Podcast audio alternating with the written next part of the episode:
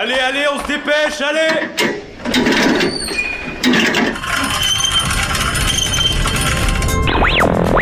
Vie étudiante et associative, c'est la grande voile politique, société, Il y a pas de voile, abruti culture Immersion dans 10 secondes et même du sport. Big shadow. Four forward. Four forward. Drift into the right low. Tout le monde est à son Du lundi au jeudi, 19h-20h, le sous-marin, la quasi quotidienne d'infos de Radio Campus Angers. Il est 18h, bonsoir à toutes et à tous, bienvenue à bord du sous-marin. Au programme ce soir, le sous-marin vogue comme toujours à l'abri de la houle et du vent.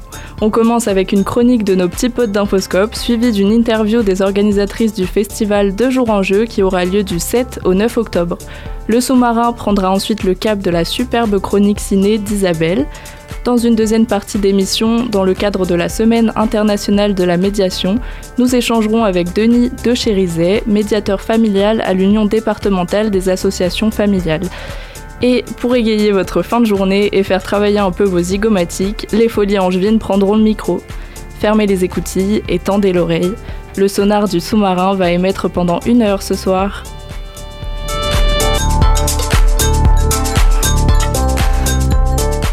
Comme chaque mercredi dans le sous-marin, nous accueillons Infoscope pour sa chronique hebdomadaire. Salut Benoît Salut Mathilde, salut à toutes et à tous.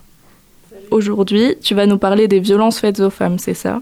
Tout à fait, c'est le sujet qui secoue la gauche française en ce moment. Cinq ans après le départ du hashtag MeToo, il semble plus important que jamais de le rappeler, les violences faites aux femmes sont une ligne rouge infranchissable, en particulier quand on prétend représenter la gauche et ses combats, au premier rang desquels le féminisme. Bien entendu, nous avons en tête les affaires Katnins et Bayou, qui sont délicates à deux égards. Premièrement parce qu'elles nous plongent dans la vie privée des concernés, sur laquelle il n'est pas évident de faire toute la lumière. Deuxièmement, parce que, en particulier au sujet de Julien Bayou, qui était encore il y a peu secrétaire national d'Europe Écologie, aussi bien les accusations que la défense donnent l'impression d'un règlement de compte sur fond de combat des chefs. Un combat qui atténue, qui dévitalise, qui affaiblit la nécessaire lutte féministe pour la fin des violences et pour l'égalité réelle. La gauche révolutionnaire ne sort pas grandie de cette séquence, qui alimente le tous pourri, slogan nihiliste, voire d'extrême droite. N'oublions pas que si tant d'affaires touchent la gauche, ce n'est pas parce qu'elle est plus violente que les autres composantes politiques, mais c'est parce qu'elle s'est emparée du féminisme qu'il y a une libération de la parole dans ses rangs. Mais avec une gauche qui n'est pas exemplaire sur la question, comment résoudre euh, cette question-là? En identifiant les environnements qui poussent à la violence. C'est le cas de la sphère politique, mais aussi du sport, de l'économie ou des médias.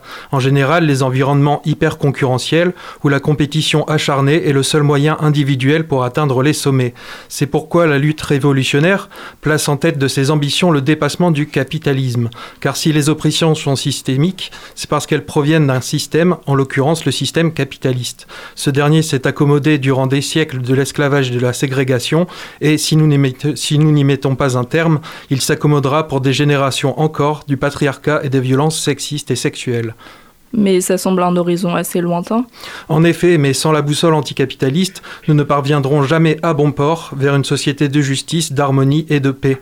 Sans cette boussole, dans la longue histoire de l'humanité dont nous ne sommes qu'un maillon, il y aura d'autres affaires et, permettez-moi le parallèle, il y aura d'autres camailleux. Camailleux, c'est-à-dire? Camailleux, c'est, ou plutôt c'était, jusqu'à sa mise en liquidation judiciaire, le numéro 1 français du prêt-à-porter féminin. 2600 salariés, en grande majorité des femmes, seront licenciés d'ici la fin octobre, subissant de plein fouet les ravages du chômage et de la privation d'emploi, tandis que le gouvernement macroniste veut encore baisser les indemnités chômage. Pour des milliers, voire des millions de femmes en France, les pires violences sexistes sont d'abord le fait de décisions économiques prises par des individus habillés en costard qui se serrent la main dans des beaux salons pour conclure des, deals et broyer des vies.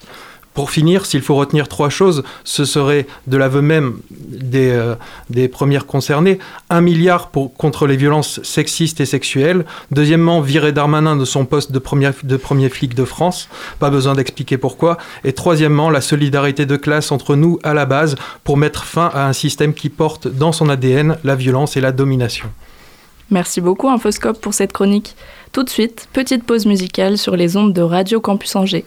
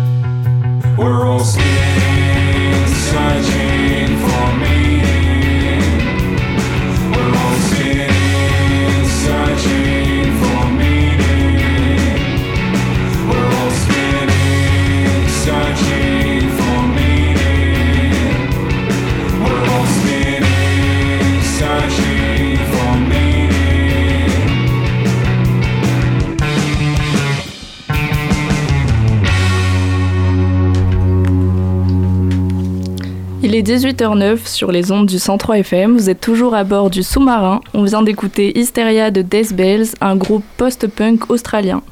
Avec nous dans les studios, c'est notre première à tous les trois, Augustin et Ali- Alice. Salut Salut Salut Vous êtes tout mignons avec vos petites marinières assorties dans le sous-marin. Vous allez interroger Christine Blin et Frédéric Coquelet, les organisatrices du festival Deux jours en jeu. Bonjour à tous et à toutes, merci à toutes les deux d'être présentes ce soir. Donc je rappelle Christine Blin, élue à la ville, et Madame Frédéric Coquelet, euh, référente euh, animation à la médiathèque pour ce festival. Donc justement ce festival, il sera présent à Angers euh, à partir de vendredi soir, le 7 octobre, il se poursuivra tout le week-end, samedi et dimanche 11h à 18h, à la médiathèque municipale Toussaint et également au cloître Toussaint. Euh, justement, en parlant de ces deux lieux emblématiques, euh, depuis 2019, le festival se déroule euh, donc à la médiathèque et à la ludothèque Toussaint. Euh, on peut supposer que cette décision n'est pas venue par hasard. Pourquoi simplement avoir choisi ces deux lieux pour le festival Deux jours en jeu? Alors effectivement, vous venez de le, de le rappeler, les, les jeux ont intégré nos bibliothèques à partir de 2019 parce qu'on a constaté tout simplement que le, le jeu est un objet culturel au même titre que le livre, sur euh, différentes valeurs, voilà, porteur de, de sens, euh, ouverture sur le monde, euh, ouverture d'esprit, et puis également euh, le jeu engage bien entendu le, le partage, l'échange et la relation avec l'autre. Bien sûr. Donc ça a une, val- une valeur toute particulière pour vous d'inscrire ces jeux dans un environnement euh, patrimoine culturel euh, global général. Tout à fait, on trouvait très intéressant de proposer ce nouveau support en fait à, à nos lecteurs. Et puis on a des missions qui sont qui sont communes entre le, le livre et, et le jeu. Donc euh, voilà, on prend plaisir à lire comme on prend plaisir à jouer. On apprend également. Euh, J'ai souvent plaisir à dire qu'on apprend par le jeu. Je pense notamment à des publics qui sont parfois éloignés un petit peu du livre et de la lecture. Les publics euh, à cause de la barrière de la langue, les publics allophones. Et puis euh, le, le jeu permet aussi à des, des enfants ou des jeunes adultes de, de, de mieux s'insérer par le jeu. Des, des gens qui sont par exemple euh, dyspraxiques, dysorthographiques, euh, dyslexiques. Le jeu est une autre manière aussi de eh bien d'échanger avec d'autres euh, quand euh, le livre paraît un petit peu plus éloigné. Oui, complètement, il peut avoir une valeur euh, d'intégration. En lisant votre programmation, on peut voir que les animations, donc elles vont concerner toutes les tranches d'âge, et notamment les enfants à partir de 7 ans. Donc vous avez déjà commencé à parler de qu'est-ce qu'on peut apprendre avec le jeu, mais est-ce que vous pouvez un peu étayer qu'est-ce qui, globalement, qu'est-ce que pour vous on peut apprendre avec le jeu? Alors vous l'avez dit, on, a tendance à dire de 7 ans à 77 ans, mais c'est un petit peu euh, ce qui va se passer euh, à partir de vendredi soir et, tout le week-end. Euh, en plus d'avoir des, valeurs ludiques, pédagogiques, on a aussi, je pense, les valeurs euh, que l'on pourrait comparer avec les valeurs du sport. C'est-à-dire que le jeu, c'est aussi en connaître les règles avant de commencer une partie de jeu, par exemple. C'est être aussi dans du collectif, au sein d'une équipe. Et puis, c'est euh, respecter ses adversaires, euh, apprendre à, à perdre avec fair play et apprendre à gagner avec humilité. Donc, ce sont aussi des valeurs, tout en étant ludiques et pédagogiques, euh, je vais dire des valeurs du quotidien, mais le, le jeu permet de, de rappeler ce, ce sens. Bien sûr. Bien sûr. Et donc euh, à ce propos, donc là on, on évoque le jeu euh, comme, un, comme un outil finalement, un outil d'apprentissage et d'éducation. Est-ce que pour vous le jeu devrait être plus mis en avant euh, dans les écoles et dans l'enseignement scolaire en général? Alors, nous, on n'est pas forcément représentante de- des écoles. Mais effectivement, vous, là vous avez raison, c'est que depuis des années, le jeu est un support éducatif. Nous, on a la prétention de vous dire que c'est aussi un support culturel. Et euh, la culture, euh, on l'a vu aussi hein, avec la dernière période euh, Du Covid, mhm. avec le Covid, est quelque chose qui nous permet de vivre en relation avec l'autre, qui nous permet de rencontrer l'autre et qui nous permet aussi de générer de l'émotion. Et on on n'est que des hommes et des femmes d'émotion. Et donc euh, aujourd'hui, avec le jeu, comme avec le livre, on permet aux enfants qui sont en cours de construction, qui seront les citoyens de demain, d'apprendre à rentrer en relation avec l'autre, apprendre les règles qui permettent de fonctionner avec l'autre. Et ça, pour nous, c'est essentiel. Euh, est-ce que dans cette logique-là, est-ce que euh, on va plutôt privilégier euh, des jeux collaboratifs pour des enfants ou alors les jeux compétitifs ont aussi une- place, ça apprend d'autres valeurs Eh ben, un enfant, c'est comme vous. Il est fait de plein de facettes. Donc on va être dans une situation Est-ce où que vous pouvez rapprocher un petit peu du micro, s'il vous plaît? Bien sûr. Il va être euh, composé euh, de jeux de coopération avec ses amis. Il va être aussi dans l'opposition. Aujourd'hui, on a la prétention de penser qu'avec ce festival, vous allez découvrir des jeux d'assemblage, des jeux d'imagination, des jeux d'enquête, des jeux de société, comme on dit euh, familièrement, et une- un panel qui, comme vous le disait Mme Blin, va concerner les 7 à 77 ans. Une- Euh, ouais. Excusez-moi, il y a une diversité en fait des, des pro- enfin, la proposition des animations qui sont très diverses et accessibles à tous et à toutes quoi, finalement. On a aujourd'hui une richesse de l'édition ludique qu'on ne peut pas imaginer euh, euh, quand on n'est pas un tout petit peu de la partie, Mm. euh, qui fait que les jeux euh, dits traditionnels qu'on pouvait connaître dans mon enfance, euh, les, sept- les petits chevaux, euh, les jeux d'échecs, les jeux de dames, c'est euh, une toute petite partie aujourd'hui de tout ce que le monde de l'édition peut offrir en matière de jeux.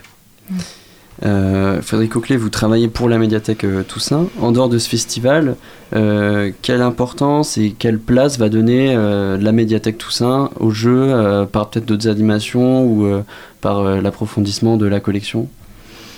Eh ben, en fait, euh, comme disait Madame Blin, euh, le jeu est arrivé dans nos collections en 2019. Aujourd'hui, nous sommes neuf bibliothèques de lecture publique sur la ville d'Angers. Et sur ces neuf bibliothèques, nous avons déjà trois bibliothèques ludothèques. Nous en aurons une quatrième qui sortira de terre à mon plaisir en 2023. Et en 2026, nous aurons la centrale euh, du réseau, qui est la médiathèque Toussaint, qui aura également une grande ludothèque offerte euh, et ouverte à l'ensemble des familles euh, d'Angers. Et peut-être juste, là je pense à ça, la, la différence entre une médiathèque et une, une ludothèque, si vous pouvez nous le repréciser pour les auditeurs et les auditrices qui nous écoutent. Eh bien, en fait, bibliothèque, ça veut dire livre tout seul. Une médiathèque, c'est plein de médias. Donc aujourd'hui, dans nos médiathèques, on a euh, du livre, des DVD, des CD, des journaux, des jeux vidéo et du jeu tout court. Donc c'est un peu la différence. Quand on dit ludothèque, il n'y a que du jeu. Quand on dit bibliothèque, il n'y a que du livre. Et quand on dit médiathèque, il y a tout. C'est tout, ok. Euh, pour revenir un petit peu plus à la programmation, donc je disais que ça commençait à partir de vendredi soir, donc par une soirée euh, prélude, à partir de 20h à la médiathèque Toussaint, je le rappelle. Euh, cette soirée, c'est l'occasion pour les créateurs de jeux de proposer les, leurs nouveaux prototypes au public, qui d'ailleurs, euh, si je ne m'abuse, pourra euh, voter pour son jeu euh, préféré à l'issue de, cette, euh, de cette soirée. Est-ce que euh, c'est important dans le milieu des créateurs euh, indépendants ce type d'initiative, peut-être pour être plus visible et présenter euh, euh, leur création aux éditeurs Alors effectivement, cette soirée prélude, euh, ce sont euh, donc des de nouveaux enfin, jeux, qui, prototypes qui seront euh, testés par le public. Donc l'année dernière, c'est à peu près 150 personnes qui ont assisté à cette soirée. Et les créateurs proposent donc leurs jeux, donc de table en table, euh, jusqu'à minuit à la médiathèque Toussaint. Et à l'issue de, de, de ces tours de table, vous venez de le dire, on va euh, remettre un prix à, à un lauréat. Donc ça, ça permet bien entendu d'être à la médiathèque Toussaint, d'avoir une visibilité aussi, de, de, faire tester son jeu autre que euh, dans le domaine familial ou amical. Donc on, a euh, voilà, euh, une centaine de personnes qui, qui va pouvoir tester, tester les jeux, donner aussi son avis parfois sur des jeux en se disant bah, écoutez, là ça va pas, là ça bloque, là c'est trop long, là c'est un peu compliqué, etc. Et puis à la fin, eh bien, le lauréat que nous accompagnons également financièrement, ça lui permet d'avoir eh bien, une ouverture, vous le disiez, avec des éditeurs puisque notamment le lauréat qui a gagné l'année dernière, qui avait été euh, plébiscité par les, les Angevins, euh, a pu euh, voir commercialiser son, son jeu. Donc voilà, c'est aussi une belle vitrine, et puis un échange avec des joueurs, mais encore une fois, des, des novices ou des, des joueurs qui sont un petit peu plus euh, habitués, mais voilà. D'accord. Et les, les créateurs, créatrices sont pas tous angevins ou angevines, ils peuvent venir de, de n'importe où? Alors, ils ne sont pas tous angevins, mais j'allais dire, ils sont quand même euh, euh, de notre région. Hein. Ils, euh, voilà, tout à fait. Ils viennent euh, présenter leur jeu parce qu'ils savent justement que c'est un rendez-vous assez important et où, où ils vont avoir une rencontre avec, euh, avec euh, le, le- le public. public, ouais. Avec ce, avec ce festival et avec euh, l'ouverture de toutes les médiathèques, les ludothèques et l'ouverture euh, euh, des jeux à plein d'espaces dans la ville, euh, ça donne l'impression, ce qui a l'air d'être le cas aussi, que euh, c'est vraiment une volonté politique de développer le jeu. Elle vient d'où cette volonté-là De la part de la mairie ou de la métropole? Alors c'est effectivement une volonté euh, politique, parce que pour tout ce qui a été dit jusqu'à maintenant, on trouvait totalement cohérent que ce support euh, culturel intègre l'un des lieux culturels les plus plébiscités par les Angevins. Donc j'ai souvent plaisir à le dire, mais les bibliothèques, c'est quand même le lieu où, l'on retrouve le, plus de public. Donc la médiathèque, les médiathèques ont, ont- ont- ont sens à accueillir euh, les, les ludothèques au, au sein de de leurs locaux et on, on est bien sûr euh, avec des professionnels également de, de ludothèque qui euh, parlent du jeu aux, aux enfants, aux familles. Euh, voilà, on est aussi entouré et on a complété les équipes des bibliothèques avec des, des personnes professionnelles du jeu, des ludothécaires. Bien sûr.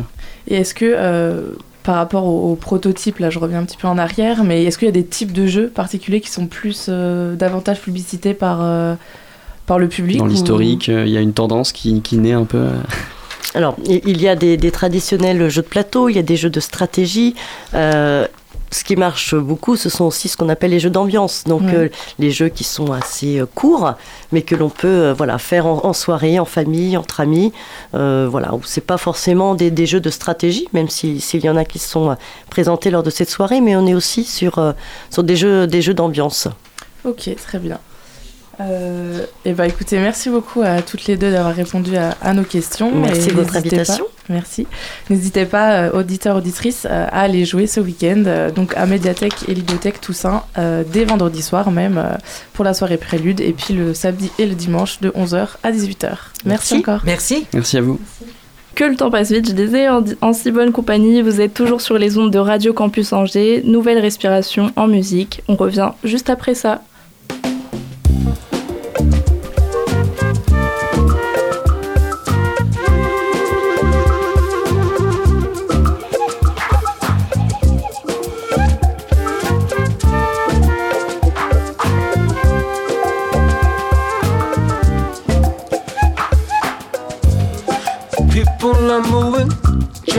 Shouting. Folks catching the fire. Won't you get some more? Bash at the attic, no dress, do rest. Party on the top roof, let's get mindless.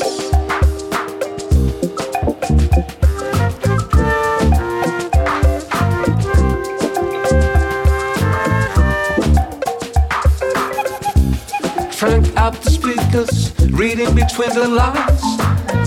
The hidden message of eternal right. Boost up the level up to maximum gain.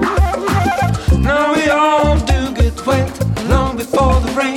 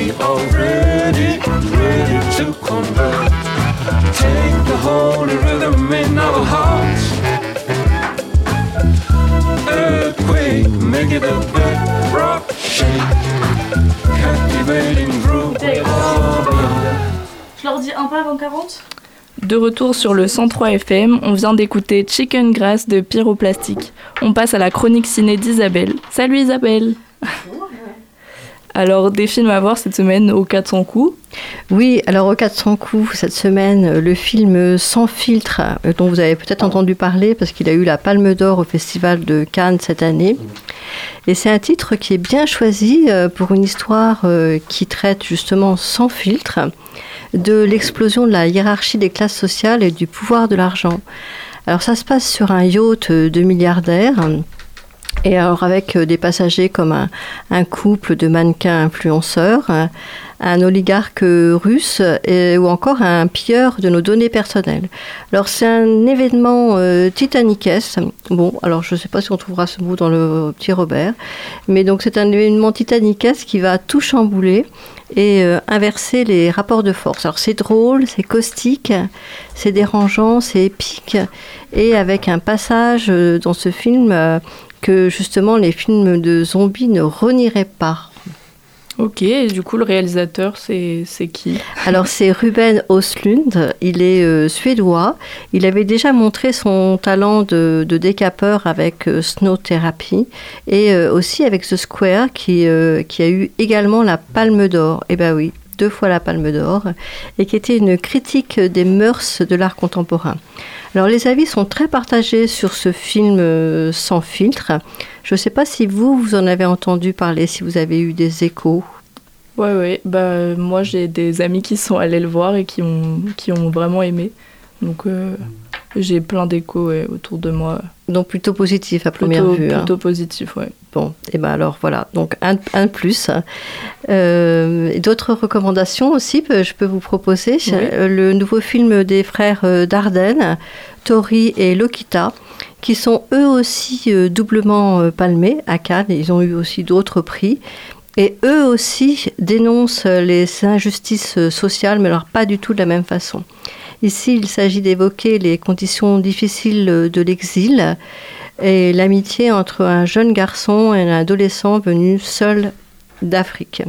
Donc ça, c'est à voir au 400 coups. Et puis, euh, moi, je ne rate jamais la sortie euh, des films de Mia Hansen-Love. Et aujourd'hui est sorti euh, Un beau matin avec un casting de rêve. Léa Seydoux, Pascal Grégory, que l'on voit euh, un peu trop rarement, et puis Melville Poupeau. Alors Melville Poupeau, c'est notre chouchou 2022, euh, président du jury de premier plan. Et euh, peut-être que je vous en reparlerai la semaine prochaine de ce film-là. Et du côté de Ciné Légende?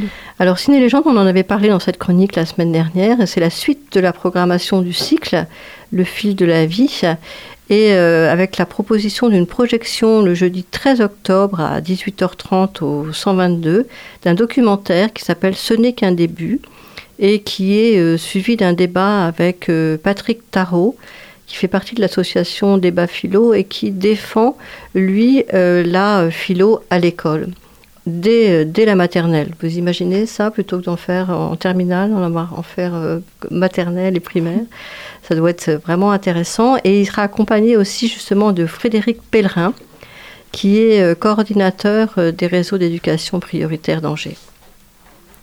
Et une devinette pour finir. Alors, une petite devinette pour finir, un petit quiz. Euh, je vais vous citer trois titres de films Les Valseuses, Coup de tête et Série Noire. Est-ce que vous savez qui est le euh, réalisateur principal de ces trois films?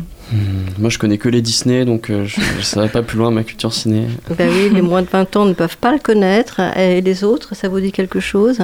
Les titres, oui, mais alors le nom euh, Bon. du réalisateur. Eh ben, ça va être l'occasion. C'est Patrick Devers. Patrick Devers, euh, il disparaissait il y a 40 ans. C'était un super acteur. Il a eu une fin tragique. On disait que c'était un écorché vif. Euh, sa filmographie, c'est une vingtaine de films en très peu de temps. Donc, euh, ben, je, vous, voilà, je vous suggère, je vous recommande de- d'aller voir ou revoir pour certains ces films que vous trouverez sur les plateformes ou, ailleurs. Patrick Devers, c'est vraiment à découvrir. Merci Isabelle pour cette chronique ciné. Je vous en prie, à, à la semaine prochaine alors. Ouais, à la semaine prochaine. Au revoir.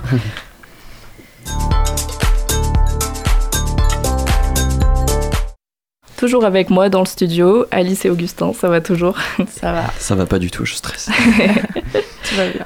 Vous enchaînez là pour que je puisse reprendre un bon coup ma respiration, parce que moi aussi je stresse, avec une deuxième interview. Denis de Chérizet de l'UDAF. Exactement, on reçoit Denis de Chérizet, euh, qui travaille donc à l'Union départementale des associations de- familiales, euh, qui représente aussi Médiation 49. euh, dans le cadre de la Semaine internationale de la médiation, euh, les médiateurs familiaux du Maine-et-Loire euh, proposent des journées portes ouvertes. C'est donc le 11 et 13 octobre, à la fois dans les locaux de Médiation 49, donc 4 allées des Baladins, euh, et aux locaux de l'UDAF, euh, 17 rue Boucher-Thomas. Euh, les auditeurs et les auditrices de, euh, de Radio Campus sont plutôt jeunes et ne connaissent pas forcément la médiation familiale. Alors pour notre première émission, on a accompli un travail journalistique tout à fait complet.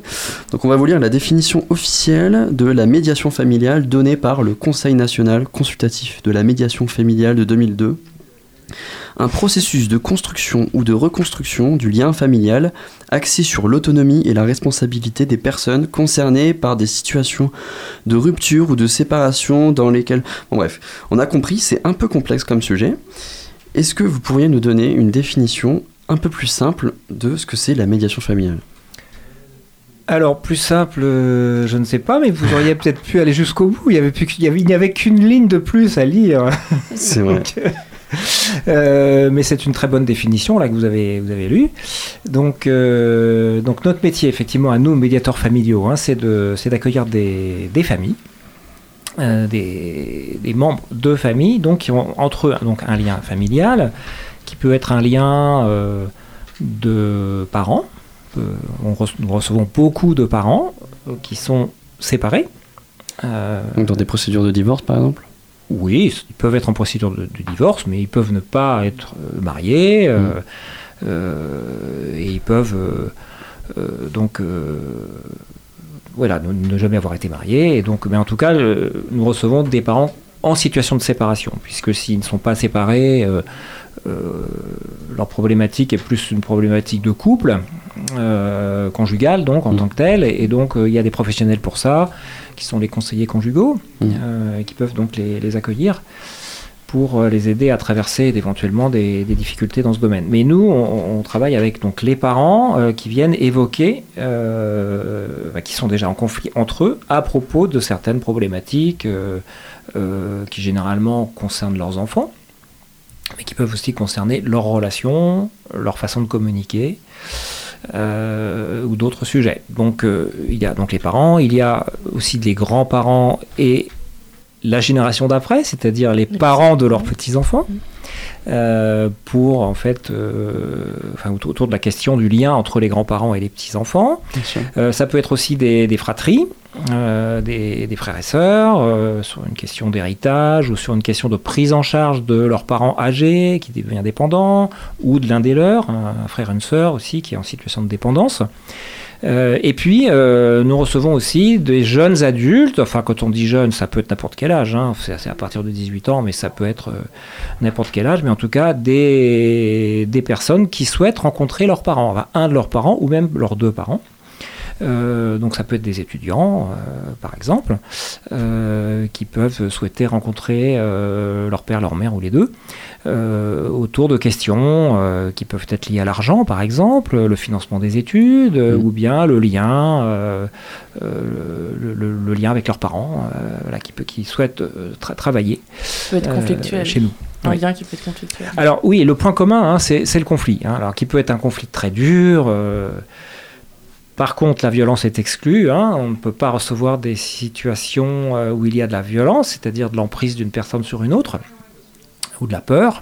Euh, Parce que ça, va directement en- au pénal, c'est ça, ce genre de ah bah, ça situation peut aller jusqu'au pénal, oui, s'il y a, Commissariat. effectivement, oui, s'il y, a- y y délit ou s'il y a crime, euh, Mhm. évidemment, bien sûr. hein.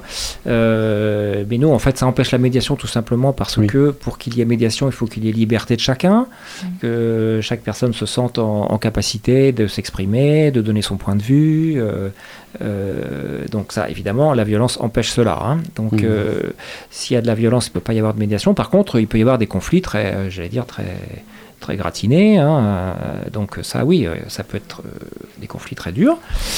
Ou alors, ça peut être des conflits moins durs, mais une difficulté de communiquer. voilà. En tout cas, c'est quand même toujours le conflit qui est là. Mm. Alors bah du coup maintenant si concrètement par exemple j'ai un conflit familial que ce soit avec mes parents, mon mari, ma femme et que je souhaite résoudre ou améliorer en tout cas qu'est-ce que je fais euh, pour vous contacter euh, téléphone je viens à l'UDAF à médiation 49 comment ça se passe? Oui, c'est ça. Alors, donc, le, le- la première démarche, c'est d'appeler au téléphone euh, un, un service de médiation. Donc, hein, je rappelle qu'il y en a deux, hein, vous l'avez bien dit. hein. il y a donc l'UDAF, enfin, UDAF Médiation, qui est donc un service de l'UDAF, euh, donc qui se trouve à Angers à la Roseraie. Et puis, il y a une autre association qui s'appelle Médiation 49, qui fait également de la médiation. Ce sont nos collègues euh, qui travaillent tout à fait dans le même esprit que nous. euh, et qui donc propose également ce service. Donc la première démarche à faire pour une personne qui euh, souhaiterait, envi- envisagerait en tout cas cette démarche, sans être forcément décidée, mais en tout cas qui envisagerait, c'est d'appeler au téléphone euh, un, des, un de ces deux services.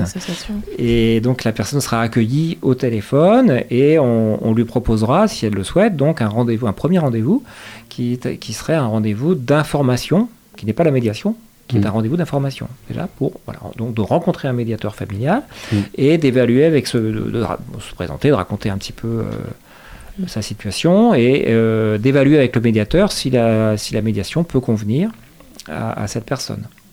Et donc c'est toujours euh, les personnes concernées qui viennent vers vous, vous n'allez pas les chercher. Nous n'allons jamais les chercher. hein. Ce sont elles qui viennent vers nous, soit complètement spontanément, euh, comme je viens de le dire, ou alors ça peut être aussi orienté par le juge, mais le juge a l'obligation, c'est inscrit dans la loi, dans le code civil, de demander aux personnes si elles sont d'accord. Alors ça, on va, on va y Ça, revenir après, le côté, euh, votre, votre mission aussi qui est, qui est socio-juridique, euh, socio-judiciaire, pardon.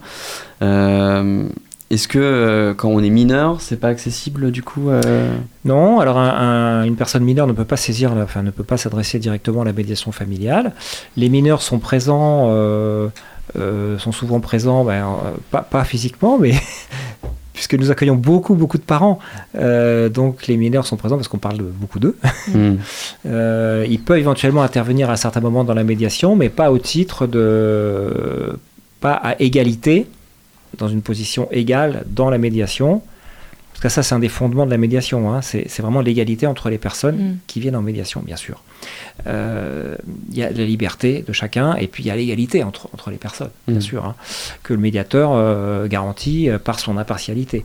Donc, euh, un, un mineur ne peut pas avoir une place dans la médiation, mais par contre, il peut être reçu éventuellement euh, dans certaines circonstances qu'il faudrait euh, préciser, mais peut-être c'est trop de détails. hein. Voilà. Euh, alors, on le rappelle, vous venez aussi ici dans le cadre de cette semaine internationale euh, de la médiation. Est-ce que vous, en tant que professionnel, vous avez euh, le besoin, ou même ressenti ce besoin de, pour la visibilité en fait de la médiation, parce qu'on le disait aussi au début, Augustin le rappelait, c'est peu connu finalement. Cette, Oui, oui, c'est toujours. C'est encore trop peu connu. Bon, c'est un peu connu quand même, hein, mais euh, parfois mal connu. Mm. Euh, donc, effectivement, on a toujours besoin. Ça fait partie d'ailleurs de notre mission aussi, hein, c'est de faire connaître la médiation euh, auprès des professionnels qui sont en relation avec les familles. Euh, et donc euh, c'est un travail qui, qui ne s'arrête jamais, hein, toujours effectivement de, de, nous faire connaître.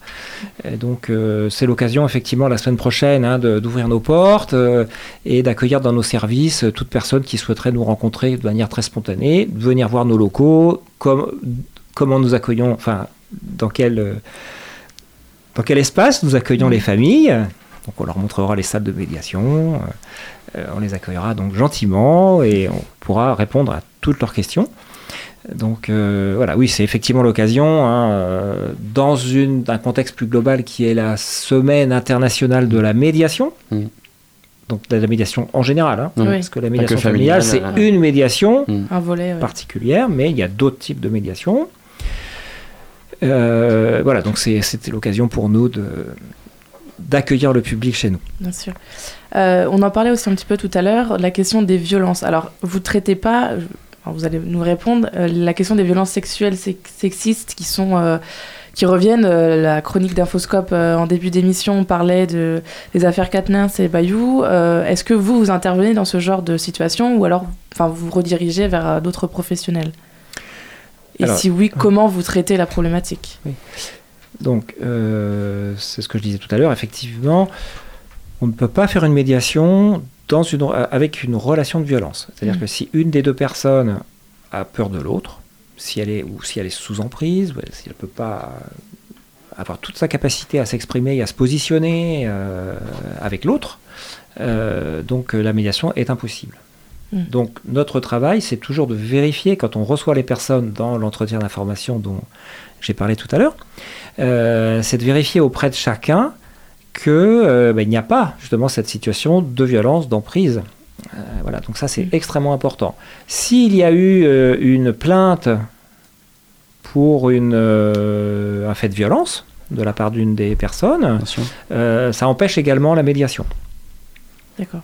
Par contre, s'il y a eu de la violence dans le passé, euh, s'il y a eu un- une violence dans le passé, euh, ça n'empêche pas forcément la médiation. euh, elle, elle reste possible, mais on vérifie vraiment que toutes les conditions sont réunies. D'accord. Mais bien sûr que si, si cette, si cette violence n'a pas été jugée, Oui. euh, est encore euh, dans les tuyaux de la justice, alors là, par contre, là, la médiation est impossible. Ouais. hein. Ouais. Bien sûr. hein. Euh, Peut-être une dernière question. Ouais, une dernière question. Ouais. euh, Euh, Juste peut-être par rapport au Covid, je sais pas. Oui, Est-ce que vous avez constaté un- une augmentation de personnes qui sont venues euh, vous voir ou parce que vous n'avez pas forcément pu travailler pendant cette période? C'est plutôt le contraire. hein. Le. Il y a eu une sorte de ralentissement euh, de, la demande un petit peu. Euh, il y a toujours de la demande, mais euh, il y a eu, oui, un- c'est c'est plutôt l'inverse. Il y a- voilà, c'est, alors on l'explique pas trop, mais Ouais. euh, Ah, Peut-être parce que les gens Euh, passaient plus de temps ensemble, forcément, puisque les parents étaient euh, en Ouais, ils étaient télétravail. obligés de communiquer quoi. alors moi je suis pas sociologue, donc je ne risquerai pas à expliquer les choses, la chose, mais en tout cas, c'est, on constate plutôt qu'il y a un ralentissement de la. de la. Donc Ah. on rappelle, porte ouverte le 11 et 13 octobre aux locaux de Médiation 49 et aux locaux de l'UDAF. Si vous voulez rencontrer des médiateurs, n'hésitez vraiment pas, allez-y, il n'y a aucun tabou avec ça. Donc toute la journée entre 10h et Et 18h. 18 heures. Merci beaucoup d'être euh, venu euh, Merci. répondre à nos questions. Merci.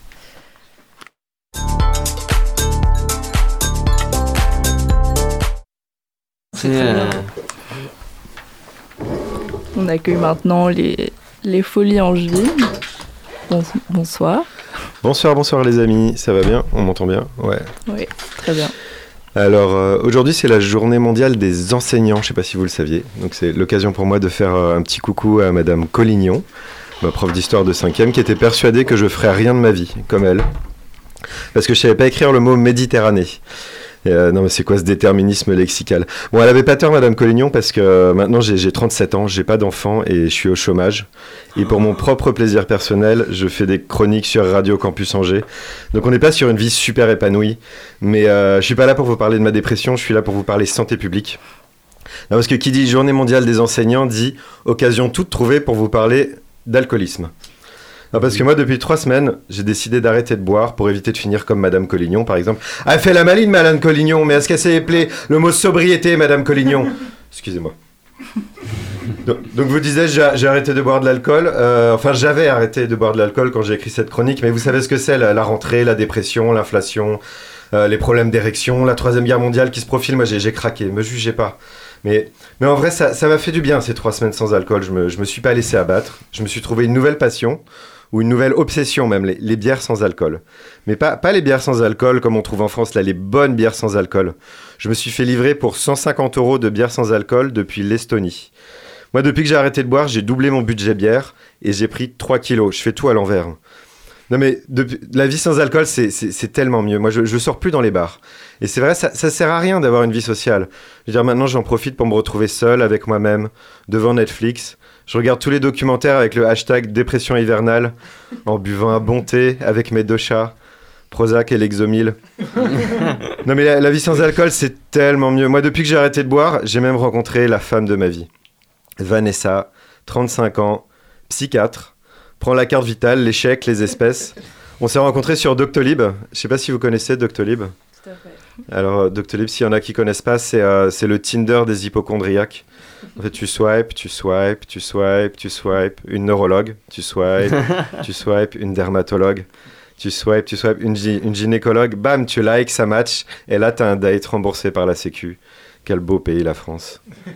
Non, la vie sans alcool, c'est tellement mieux. Il y a plein de trucs cool qui sont plus difficiles à faire sans alcool, je suis d'accord. Genre, faire la fête, c'est plus difficile sans alcool. Genre, ceux qui disent l'inverse, c'est des cons. hein. Genre, se faire des amis, c'est plus difficile sans alcool. Être heureux, c'est plus difficile sans alcool. Mais quand même, tu, peux aussi faire plein de trucs quand t'es sobre. Genre, euh, euh, conduire, par exemple. Désolé, j'ai pas trouvé plein d'exemples de trucs cool qu'on peut faire sobre. Mais euh, non, mais quand on boit pas, on peut conduire. Moi, depuis que j'ai arrêté de boire, j'ai acheté une voiture. Et je me suis fait livrer 80 canettes de bière depuis Tallinn. Moi, depuis que j'ai arrêté de boire, j'ai le bilan carbone de Mbappé. Mais moi, contrairement à Mbappé, j'ai plus un rond. Et Vanessa, elle me coûte 120 euros de l'heure. Donc, va vraiment falloir que je trouve un boulot. Si jamais vous engagez à la radio. Euh, c'est compliqué, c'est l'associatif, tu sais. Bon, bah tant pis. je bon, bref, j'ai arrêté de, voir, de boire. Ma, ma vie, c'est de la merde. Mais euh, ça aurait pu être pire, j'aurais pu finir enseignant. Allez, bonne fête, Madame Collignon. Merci.